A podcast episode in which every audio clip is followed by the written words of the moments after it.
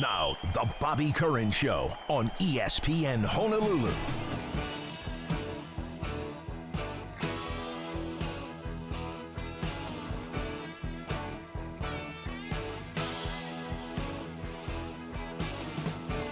Good morning and welcome uh, to the return of the Bobby Curran Show. I am Bobby Curran, and I uh, cannot tell you how thrilled I am to be back with you.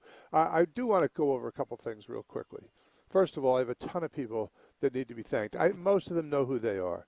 But uh, for all of you who have gotten in touch and uh, sent uh, well wishes and prayers, they have been greatly appreciated. And I have no doubt that that has helped a great deal. Um, we have uh, a number of things I want to get into today. I did want to start off with a bang with a couple of really good guests today. And uh, normally we have one guest an hour, but uh, this week we're most, for the most part, going to have two. We may uh, we may later in the week uh, shift to one. But in any case, I want to tell you who's coming up at 6:17. We're going to have Neil Everett. Uh, the former ESPN sportscaster, now former. We're going to talk with him a little bit, and then at 6:36, we're going to have uh, Mark Rolfing, and he was not at the British Open, but I'm sure paid very close attention to it. So we're going to have some, and we're going to have a lot to talk about there because the LIV Golf thing is, frankly, a mess. There's no other way to put that. It is a big mess at this point. Um, whether there's going to be compensation for players who didn't go. I mean, there's a ton of things on the table. And we'll talk with Mark Rolfing about who the key players are right now. He did mention something when I was talking to him last week about this appearance, and he did say, pay attention to Patrick Cantlay. He's going to be a big time uh, influencer here with what he does. 296 1420 is the number. I would love to hear from everybody and anybody this morning.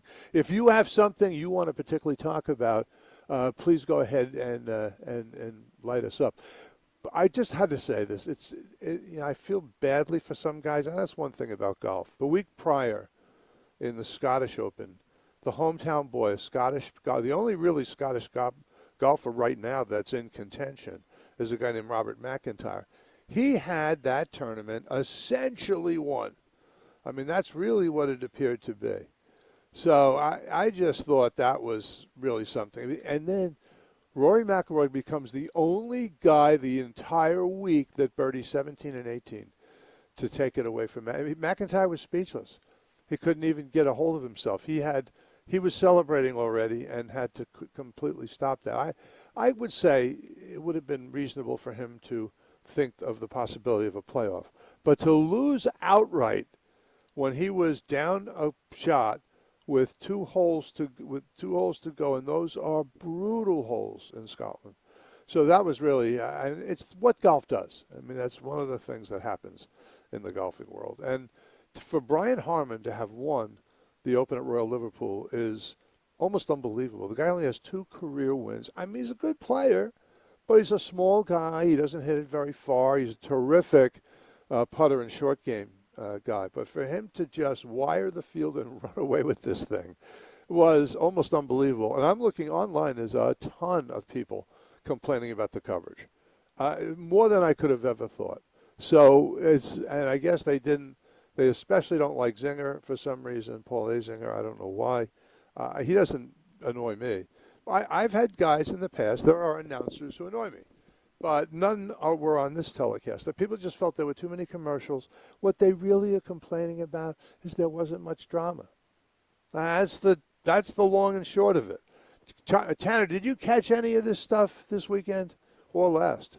Well, I did not personally catch too much of it. I was unfortunately busy with a whole bunch of other stuff going on in my life. But I think when you look at a lot of this stuff, probably the drama would just be like, hey, can Rory finally win one of these things? like, right. what's up? Been, been it, nine years. I mean, heck. yeah, it's been nine years. I'll, I will it be a decade until he wins another like major kind of major? Or will it ever happen?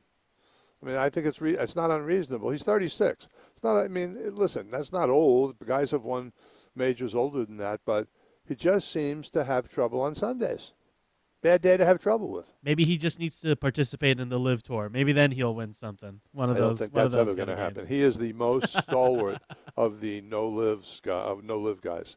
So I think we can be safe that that's that he Tiger Woods they're not going.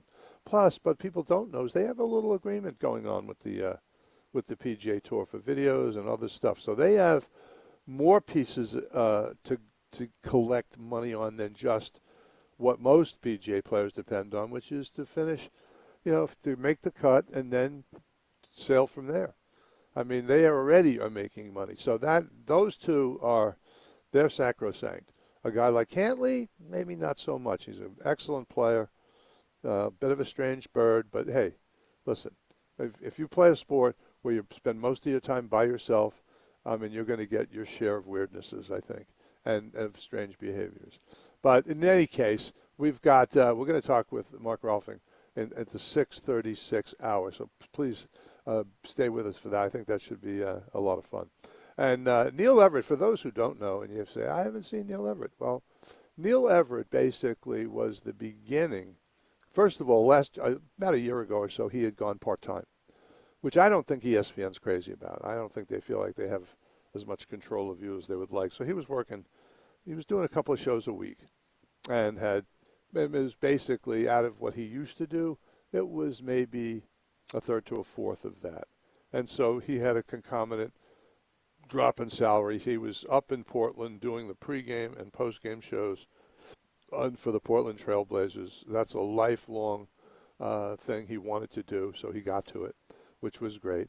And then, uh, and then he was one of the first ones that they talked to him and let go. And I talked to Neil very shortly afterwards, a couple days, and he was so chill about it. He was like, "Look, I had a great career you know, I'm not. A, I'm a pretty frugal guy, so I've saved my money and I made a good bit. So I'm all good on that. He goes, I'm. You know, I think he had more concerns for what was going to happen to other people, and it did. The axe dropped hard at ESPN television, and I frankly think a lot of these guys were somewhat overpaid. I mean, I heard this, and I don't know if it was true, but I heard that even uh, Jeff Van Gundy, who was part of their key team, along with Mike Breen and Mark Jackson, Someone told me he was making five bricks a year. If that, if he was making five million to do that selection of NBA games, uh, my guess is he was a little overpaid. And if you overpay enough people, which apparently ESPN did, then they had to either slash salaries, but these guys were under contract, or let them go altogether. I mean, guys like, uh, I mean, Max Kellerman, and guys who had been there a long time, Jalen Rose. I mean, there were a ton of people that were let go. I mean, and it wasn't, the ESPN was quick to admit this was not always on the basis of ability. A lot of times it was a salary deal. They just had to claw back some of the salaries that they were spending. They were spending wildly. Uh, go ahead if you have something you want to chat about uh, this morning. It's uh, 6.09. I am so thrilled uh, to be back, and I, I'm going to just share a little bit of the journey uh, that I last year about this time noticed I just wasn't breathing well. I, I, I was really having trouble drawing breaths, and I and I was uh, so I, there were a couple solutions. Someone said, well, maybe you need oxygen. So you know, maybe for a while you need oxygen because this first we first we knew about this was at the the UNR game in in Reno where I you know was very short of breath and they decided to take me out of there and take me directly out of the press box to the hospital. So we knew then that my oxygen, my what they call your pulse ox, your oxygen saturation was somewhat low, and I had that. So, and in fact, in the press box, they had EMTs come in and they'd put me on oxygen and it would go up into the you know low to mid 90s, which is acceptable. And then as soon as they took the thing off, thinking oh he's okay now, it would drop right back down into the low 80s, and that's not good. So in any case, uh, through a period of testing uh, and and research, I, I found out or decided that the St. Joe's Hospital uh, in Phoenix, Arizona was probably the best place in the country. There's two really great ones Temple University Hospital and St. Joe's in Phoenix. And I had some people re- strongly recommend St. Joe's in Phoenix to me.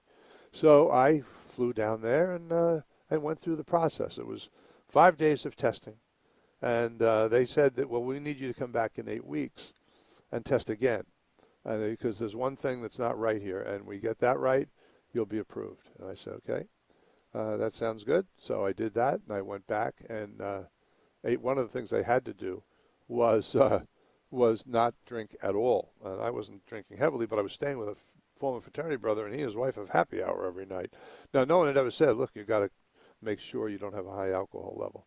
But in any case, they said come back in eight weeks because that's the only impediment. You'll be approved if you uh, if you can can you do it? And I said I'm a next drinker as of now. Haven't had a drink since since August whatever of last year. You know last year. So I mean that was fine, and I and I got approved. So I had they you know basically I was going over things with the hospital psychiatrist and you know people wanted to know why I wasn't that enthusiastic. I said this doesn't sound like much fun this operation. I mean they're going to clamshell you open with a saw, pull your ribs apart, take your lungs out and install uh, new lungs, donor lungs, if they can find the right pair that fit your lung cavity, etc.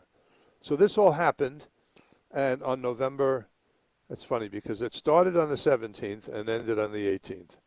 So it was a good long surgery. The lungs were a little delayed. There was some logistical issues getting them to the hospital. In any case, I had the surgery. All's well. So I went from, for anybody who knows, it's almost is on TMI, but I'll share it with you now.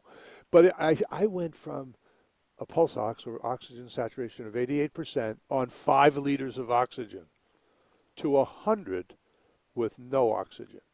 I mean, that's over a six hour surgery. Really quite remarkable. But no one had quite prepared me for the level of uh, pain and anxiety I was going to have. I, I wasn't, uh, because I was on another medication they didn't know about till too late, I, I didn't get the epidural that everybody basically gets with this. So one doctor had said to me, wow, that's going to be brutal. I can't believe they're not giving you an epidural. I said, well, apparently they can't. Any, any case, I started the long road to recovery. And I'm going to admit to you, I didn't realize how dependent you I am anyway for for people around me and uh, my family and my friends and you know the community basically.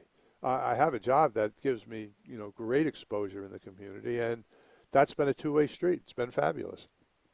And uh, and then not having that at all and being alone all but about eight hours every week because my wife just with her other responsibilities couldn't stay there all the time we had other issues in the family. So that was that was uh, nerve shattering. And after four months, I just told those guys, "Look, I've got to get back. I have to get back. I will recover more quickly." And already, I'm on the way back. I'm way faster than I was coming along there in Phoenix. I did want to just uh, especially thank a couple people in particular, and I'm going to have to do that now. First of all, Dave Heenan, the former Campbell Estate trustee and a fellow William and Mary guy had uh, contacted me. I got a card from him, he and his wife, at least once and sometimes twice every single week. Was remarkably uplifting. Um, also, I wanted to thank uh, Pastor Norm Nakanishi from Westside Church, who's been the many people know him as uh, former UH uh, chaplain, and uh, and he and his congregation were relentless. He calls them prayer warriors, but uh, it was fabulous having uh, that support, which has made a big difference, which I will go into at a later time. But that was uh, also ter- absolutely terrific. I'm trying to keep my eye on the clock. So I imagine you gave Neil his wake up call, huh? Okay, all good. So in just a couple of minutes. Look, shall we take the break now and then come back with Neil? I think we should. Let's do this. I am very happy to say that this is the Bobby Curran Show, and we'll be right back.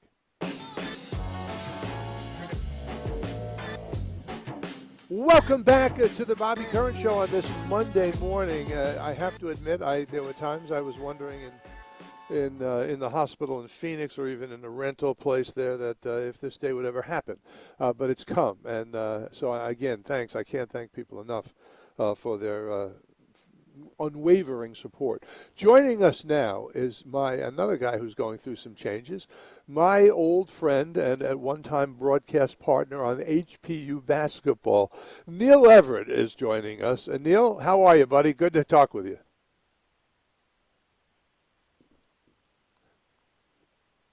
Yeah. He's probably thinking, okay, what's going on over there? Because uh, I'm thinking it. Okay. Hopefully we'll have Neil in a second. He is on the line, but we uh, are having trouble uh, getting him through. Anyway, so hopefully that'll happen sooner than later. Um, for those of you who haven't heard about this, there was this huge bloodletting at ESPN when they just lopped off a ton of their on air. I understand that the, those um, those people being kind of made redundant, as they say in Scotland, were were back of the house as well, not just the talent, but a lot of people who are recognizable names and figures were let go. And apparently ESPN is saying nothing to do with the quality of their work. This had a lot to do with salaries. Hi, Neil. How are you? I'm, I'm great. I'm great, Bobby. I don't sure we got cut off. Yeah, I don't, I don't know what happened there exactly, but so these are some you are going for through, all of us. You're going through some changes here, which is interesting because you have been. How long did you spend at ESPN exactly? Twenty-three years. Wow, that's really unbelievable. It, to my mind, you were like one my maybe my favorite of the hosts of the show host. So well, I Jesus, was, I hope so. I hope so. Well, I was a little surprised. I, I, think you I, am in the top ten. I'm in the top ten, Bobby. Well, you are in the top ten, no question. You're in the top. I I might even go a little better than that. I might go top five. So in any case, I know that you had gone part time because there were other things you wanted to do. I always have had mm-hmm. the impression that ESPN doesn't like independent thinking much. I don't even know if that went over big uh, or how tough a negotiation that was to get the part time gig because you had wanted to do some things, one of which was a lifelong dream, I guess, was to do the pregame, postgame with the Portland Trailblazers, which was your team growing up, uh, which you did, and uh, which was fabulous. How were you taken by surprise by these changes, or had you seen them coming far out? No, you know, we'd uh we my wife and I started laying the tracks a couple years ago, you know, when you know, when they when they when they decided, hey, we're going to we're to go part time with you. It's like, okay, well, what's next after part time? No time. Right. Uh so uh, uh you know, and and what and just like you said, what a blessing to get hooked up with the Trailblazers, the team that, you know, I followed with my my dad lived in Portland late 70s, Bill Walton, Dr. Jack Ramsay, all that. And so uh, to be able to get on board with the uh, the Trailblazers has been wonderful, and I'm I'm negotiating with them right now to see what we can do this year. Hopefully, uh, do, uh, do what we've done and maybe even a little bit more. But that's that's in the process right now, and uh, feeling good about it. And uh, you know, it's it's interesting times in Portland with old Damian Lillard and all that. Well, that I want to get. We'll get to that in a minute or two. But I just want to keep this on you for a little bit because it's uh you know that's a big change after 23 years. Uh, I, I was that getting to you a little bit the the the, the schedule and all that. Uh, you know, the schedule was getting to me when. Uh, I'm saying goodbye to my wife right here. Uh, I just got to give her a kiss. Oh, you guys got that on the radio. There you uh, go. There you go. Yeah, I got you. Got to take care of what's most important. You know what? It, what was getting to me was after 21 years was the the five nights a week, the late night, and all that. So the so the the part time uh, was as much as much my idea as them, and uh, and you know that was working fine. But then then you know it became like you know what I just really wanted. I, it, my time had come. The time had come to really invest in other things. Uh, the Trailblazers being one of them, and just uh, um, you know, kind of controlling my own narrative and, and getting getting complete control back of what I wanted to do and when I wanted to do it. Well, I think that's fabulous because a lot, you got to call your own shot there, and a lot of people don't ever get that opportunity. And as you had that was that, that felt good. That felt good. I got to be honest. And, and, you know, and you made a lot of money, and you're you've never been a uh, a spendthrift. So that's all good. So you, you mentioned you're okay that way. No, don't get me. I don't want anyone to get me wrong. You are a generous person, oh. but you're not. You know, you're not. You're not a guy. Uh, you're not out buying nine cars and diamond rings and diamond necklaces and all. I I feel badly for the guys who are were big spenders and who might have been taken by surprise at ESPN because they're going to find it tough sledding. Yeah, you know, there's. Uh, it, listen, it's it's you got to be smart. You got to surround yourself with smart people to take care of your money. I didn't make a ton of money. I never hit it. I never hit. I never hit it big. I was always like a step behind on uh, on on the pay scale, but I did well enough, and I saved well enough uh, that I should be uh, well enough off that I can I can afford to go down to Murph's and uh, and have a cold one and buy a cold one for you too when when when I see you again. Oh oh, if that were only allowed.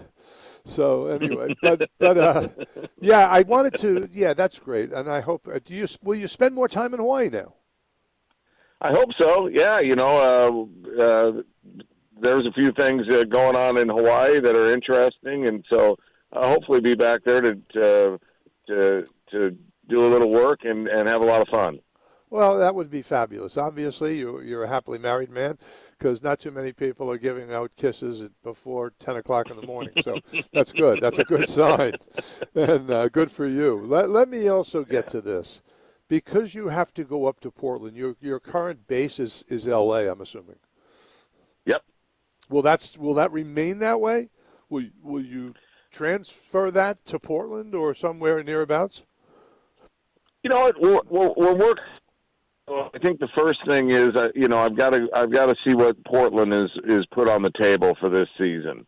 You know, the last couple seasons I did, you know, I did about 20 games for them, and I would fly up, and then I would come back. But I came back because I had the ESPN obligation, right. and I I no longer have that obligation. So uh, uh, you know, I, I'm talking with Portland now about hopefully doing more games, and and I, I I guess my best guess would be that means I'm going to uh, maybe rent a place in Portland. But I'm not ready to. I'm not ready to sell LA yet. I mean, the the the the weather's so great. We've got a great little place. I mean, it's just a small little place, but it's you know we got four animals, and uh, transporting animals is tough. And um, you know, my, and my wife, uh, you know, is a is a therapist, and they do a lot of work on Zoom. But she has some clients that that come to to the house, and uh, we've we've got a nice little lifestyle there. I don't think I don't think we're ready to close shop on that yet, but it, it could be headed that way. All right, let, let me get to this, and we'll switch to sports. I just think that Dame Lillard. I mean, he's I don't know what would you would you say he might be. It's it's maybe a, an insult to him to say he's Steph Curry light, but he's there's really no one else in my mind in terms of range. Those are the two. It's Steph Curry and Dame Lillard, the guys who can move out to 35 feet, and it doesn't seem to affect their accuracy. Not only he's been the name and the face of that franchise seemingly forever. What's your thought on that? Is he? Is there any chance that the Portland Trailblazers keep him around? Well, I think you know, you know. Now I'm just speaking as Neil, the the Blazer fan. Uh, you know, Portland's got to do what's best for Portland. Sure. If it if it works out to be best for Damian Lillard too, then that's a bonus. Damian Lillard is, you know, for the the, the folks who, you know, he the the Blazers are are so uh, such a part of the fabric of Portland as a whole. Uh, and I don't mean Portland, you know, what you're Sure. reading about Portland. Just take the city, you know, the, the Lillard, like he could run for governor right now and probably win. He's that popular. Uh, but you know, he you know he's a, he's asked to be traded, and so Portland's going to try and accommodate that, but they're not going to do it at the expense of their franchise. You know, they, so they've got to make the best move, and and and uh, you know, I'm not privy to those conversations, so I, I don't know where that stands. I just know what I read, and I and and then I have you know opinions on. Hey, Dame, you know this is business. You know, Portland Portland writes the checks to Dame Lillard, so you know they, they they've got to do what's best for Portland, and hopefully it works out for for Lillard as well. And and I don't know where those talks are at, but it, it will certainly be different if he's not in a Blazer uniform, and it'll be celebratory as if he is. They got a pretty good uh, draft pick to play in the backcourt with him, uh, but I don't know. I was really shocked when they traded, made that trade with New Orleans. Uh, with the other guy, I mean, because that th- those two seem to work so well together, and then that's that has gone well for him and in New Orleans, but I don't know if it worked well for the for the the Trailblazers. What's your thought on that? Well, when they, they you know, I think they moved C.J. McCollum. It just, you know, they they had Anfernee Simons, uh, a young uh, up and coming player, and I think you know it had gone a number of years. I believe we'd made one Western Conference Finals, um, and you know, so you know, every now and then you got to shake it up, and they shook it up. And Simons is a really good player for people who don't know si- who Simons is, and. uh uh, and then Scoot Henderson is who they drafted with the third pick, who coincidentally or ironically, I can never get those two right, uh, was my last uh, athlete interview at ESPN. Wow. Uh, Yeah. prior to the draft, and I even talked to talked to him about going to Portland. And he, I'll tell you what, this kid, he's 19. He, I'm I halfway through the interview, I looked at him and go, "You're just 19," because the kid the kid was overflowing with confidence, uh, which is a big part of the game at the NBA level. You better be confident, or otherwise you'll get eaten up. So um, you know, if it if it ends up being Henderson and Simons and and, and they got Shaedon Sharpe and they got some good young players and they got oh uh, Jerami Grant they signed to a big deal. Um, you know they've got they've got Portland's got some pieces and they're young pieces, but uh, listen, we we all start young and we all age gracefully, hopefully, and, and and maybe and maybe winningly. Well, you have. Uh, anyway, let's hope it's the same for most others. There, one of the things about Dame Lillard, though, is, is you mentioned that when you become such a part of the community, where when people, you ask a guy in Massachusetts, well, you know, who do you know on the Trailblazers? I guarantee you the name that comes up is Dame Lillard. I mean, he is. You know, that's just how it is, and he's a terrific. And he's he doesn't look like he's slowed down much, as far as I can tell. Well, you know, he he he, he popped in 71, I think, in a game last season. To your point, uh, I think he was asked. Uh, you know, they always talk about Wilt's record of 100, and I think he was asked who could challenge that, and he says, you know, I think I think Steph could get 90. I think I could get 90. Uh, and I think Booker could maybe get 90. And those are the three guys that he thought because you got to have range, you got to shoot the three, you got to get to the foul line, uh, and all that uh, to to approach that. I don't know that anybody's going to ever hit 100, uh, but uh, yeah, he he he's the face. He's the face of the franchise. There's no doubt about it. He's one of the NBA's 75 best players according to the you know how they ranked him recently. So uh, and he's a he's just huge in the community. You know, he that's that's the part that people don't see. Uh, the things that he does on on a community basis, you know, representing the Blazers and just you know, he's never you know he's you've never read Damian Lillard and then a negative article. I mean, Yeah. th- th- probably him asking to be traded, as some people would say, there's negativity to that. But but you know, he- he's 32 and and uh, you know he wants a shot at a title and didn't feel that Portland, uh, uh, you know, that felt that Portland was uh, too young in its uh, roster makeup to challenge and and wanted and you know wants to go to Miami because Miami has challenged the last couple seasons. And and so that's that's what the the Blazers I think are trying to accommodate, but again, not at the expense of the the roster themselves. Neil, I am flat out of time. Man, that went quick. I, I just want to tell you of an open invitation anytime you're back here to to come in and and uh, share your thoughts on whatever's happening. And it's always a shifting landscape. But uh, great to hear your voice, and I'm so glad you're doing well in both your personal life and uh, now again in the next chapter of your professional life. Bobby, love is a long road. I'll see you down it. All right, man. Cool. Neil Everett, uh, former ESPN, and now uh, connected with the Portland Trailblazers, and I think very likely he'll. If I had Neil Neil Everett or could get him under contract, I'd keep him. I wouldn't be any doubt about that. We got to take a quick timeout. We'll be right back. You're listening to the Bobby Curran Show on ESPN Honolulu.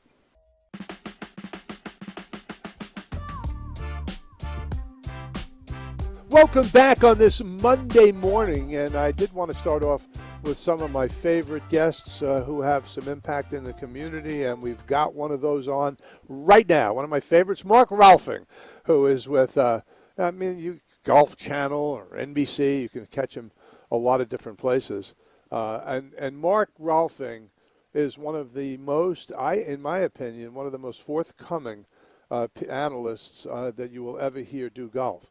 And he's with us now. Mark, how are you? I'm doing great, Bobby, and uh, not welcome back to us. Welcome back to you, man. Have we missed you? Uh, and I am so honored and privileged to be on uh, this comeback show for you. Well, I'm thrilled to have you. I, I listen. I if you had- had asked me, okay, there's there's ten guys, pick ten, get fifteen even, who might win the Open this past week. I don't think Brian Harman would have been on my list. No, he wouldn't have been on mine either, but it shows you what kind of a, a, a golf course that Liverpool is. Um, it's had great winners before. It's had both Tiger and Rory have won Open championships there. But if you really consider the way that they had to play the course, Tiger only hit one driver uh, back in 2009 when he won there. Uh, it really just favors a short, straight hitter that can keep the ball out of those pot bunkers. And that's one of the reasons why it's not the most popular amongst the British Open venues. Uh, and what it really, really means is either if you're a long hitter, you have to gear back and play disciplined golf, or you play like Brian Harman does, which is keep it out of the bunkers. He only hit it in two bunkers all week, and he made every single putt he looked at and one of them was on the 18th, the 72nd hole. So, which is you know kind of interesting. Well, I think the thing is that people don't realize if they're not following this stuff pretty closely is the guy. He may not be a long hitter, but he is tremendously accurate. Great short game, very good putter. I mean, in a lot of ways, those are ingredients to successful links golf. It really is. That's what makes links golf so different, uh, Bobby. It's the kind of kind of golf where you play the ball along the ground, not just through the air. Uh, and when you play a game through the air, mostly, which is what we do in America, you have to hit the ball tremendous distances in today's world to be able to compete.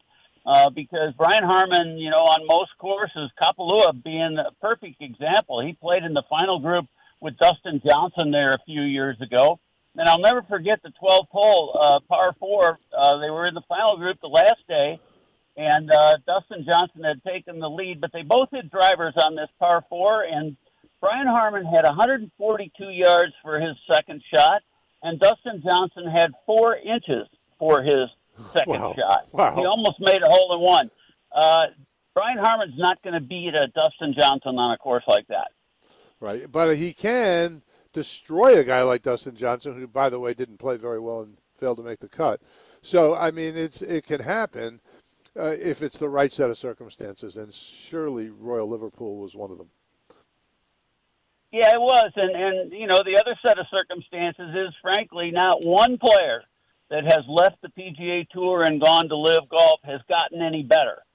Uh, in fact, a lot of them have gotten worse. It's just not a competitive atmosphere on LIV Golf. They're not playing enough tournaments. They're playing 54 holes, shotgun starts. I could go on and on and on. But when you take a look at these guys, uh, even Cameron Smith was a huge disappointment for me. Uh, Liverpool should have been a perfect venue for him, as great a putter as he is. He's just not getting any better. Uh, and it's really sad for me because you're never going to really know how good a guy Cameron Smith could have been. Well, what's funny is, I mean, I, it's now they've had enough time on the LIV Golf Tour to start to think that these things are not fluky. They're not one-off things. Maybe golf was meant to be played 72 holes. They play 54 holes uh, in like a perennial shotgun start. I, I just don't know if that's maybe that's not enough for these guys. It's not. It's it's an exhibition. Um, you know, so much of golf is is a physical game and, and a mental game. You know, for a long period of time, and you know what Brian Harman did yesterday was show us that he was able to maintain on that final day. And there's a lot of guys that have been in that position and haven't been able to do it. And that's the big element that LIV Golf eliminates, and that's only one of the reasons why there's not much I like about LIV Golf. Obviously. Well, let, let me get to this because there's still negotiating going on. Um, I, have heard this, and you can address whether or not you think this is true. That Jay Monahan was has been known to tell people that we just can't afford to get into these wrangles. We just don't have the money to get in the wrangles with the Saudi investment uh, fund. And he goes, "We're going to get crushed." So this is part of the reason he's claiming that they have come to this agreement, which has left a lot of players really feeling salty about it. Yeah, the players are very unhappy. It's going to be a huge week. I'm actually on my way to Minneapolis later today. I'm going to be working the 3M in Minnesota. It's going to be Jay Monahan's comeback. He's going to come out and see the players and talk to them on the PGA Tour. They are very unhappy. I don't know what he's going to tell them uh, about how this has wholly uh, unfolded. Um, it's just amazing to me that he's been able to get away with a lack of transparency we still don't even know what was wrong with him uh, physically, why he had to take this time off. And it just seems to me like if you're paying a guy $14 million a year to be the commissioner of a league like this, you should be able to know whether physically he's capable of being able to do it or not. So he's got a lot of questions he's got to answer. Um, but you're right. Financially, it was a battle that they were not going to win. My biggest uh, gripe, though, with the whole thing is why did they have to take the Saudi money? There are plenty of other uh, ways to raise capital in America uh, besides taking uh, Saudi money. Uh, and if the PGA Tour is going to head in the direction of raising purses and paying more money out to their players, that, that's all well and good. But I would look for other sources of capital before I sold out basically to the Saudis. You know, they had a couple of guys. Jimmy Dunne, I think, is one of the guys' names, and and his partner there that they worked on the negotiations. Are these guys solid guys as far as you know? Yeah, I know Jimmy Dunne well. Uh, I trust Jimmy Dunne. Uh, you got to remember, Jimmy Dunne was not a board member on the PGA Tour even a year ago. Uh, he, he's new to the board, so it's pretty clear to me that he was brought onto that board for the main reason of negotiating this deal. Uh, the big question in my mind is this model that we're talking about basically becomes a for-profit organization for the PGA Tour. PGA Tour is the subsidiary of a wholly owned company that that um, is a for-profit. And if you think about it, all the other major sports leagues are for-profit now. The NFL, the NBA, uh, Major League Baseball, hockey, they all are. And I think the PGA Tour probably has to go in that direction in order to maintain its relevance uh, financially. But that doesn't necessarily mean uh, that you can't examine other sources. That's where the PGA Tour has made its mistake. Uh, there's a lot of other ways to raise money than just taking it from the Saudis. Well, I, I think a lot of Americans, especially after the Khashoggi incident, I think a lot of people are thinking, listen, this is these are basically terrorists. I, I mean, I, I hate to say it, but that's that's the that's a widely held opinion in the U.S. And to get into bed with these guys just seemed, I don't know. I th- that's where I think the questions about Jay Monahan are arising. And people are like, did he make this decision in a sound state of mind? Because I, I agree with you. There seems like to be a lot of other ways you could capitalize or, or raise capital for the golf tour, for the PGA Tour. Yeah, if you think about it, Bobby, um, think about the first thing that Phil Mickelson got called on the carpet for that he said, and that was over a year ago, where he said about the Saudis, these are scary blankety blanks. You Right. don't want to do business with them. Mickelson said that. Um, I've got a theory, and I don't know, maybe I've been watching too many movies these days, but I I have a conspiracy theory going on here that um, that the Saudis basically wanted to accomplish a couple of things. I don't know that they necessarily believed this deal would ever go through, but they wanted to do a couple of things. They wanted to end the litigation, even though they started it. They wanted to end it because they knew now they were going to have to come forward in the discovery and open up their books to the world, which they don't want to do. They wanted Jay Monahan to basically say that the PGA Tour is out of money, which he has done. And they wanted to basically have the tour admit that the tour is a monopoly, which Jay Monahan also said. He said that by doing this, we took one of the competitors off the table. So the three things that, that the Saudis wanted, they got. I'm not so sure. There's a tremendous motivation now for the Saudis to actually see this deal go through uh, because they've now got a seat at the world golf table. Well, I think that makes a lot of sense. So let's hope that we can find a way to get through this. It does seem like, mean, as far as I can tell, I just watched interactions. I, I don't think what was uh, initially suspected is that players who had gone to LIV would not be able to play around or coexist in, in even a social way with the guys who had stayed on the PGA Tour. That doesn't appear to have come to fruition. No, you know, you have to remember that the LIV players sued the PGA Tour players. They they filed a lawsuit against them. I talked to Steve Stricker about this at great length last fall uh, at a Ryder Cup event that I did with him uh, in Wisconsin a year after he, of course, won the Ryder Cup there. And he, I said, "Do you see a way uh, for everybody to sit down and work this out?" And he said, "Not as long as they're suing us." Uh, that just isn't going to happen. Well, Yeah. those lawsuits have now been thrown out, uh, never to be brought up again, and so maybe there is a way. The question is, is the best way for this to happen uh, to happen in kind of a dark alley, you know, at midnight where somebody leaves a brown paper bag of cash, you know, Yeah. and nobody knows about it. I don't know that, that that's what causes the biggest concern to me that the players are not involved in this discussion. You had mentioned uh, when we were talking that this is a name uh, that he's a very good player, obviously, but you had said you think Patrick Cantlay will be uh, a person to watch as all this stuff shakes out. Can you tell us why? Yeah, you know, P- Cantley has always been kind of associated with potentially going to LIV. It's been an off and on conversation for about a year now. Uh, I, I don't know. I wonder when I watch Patrick how motivated he really is to win championships.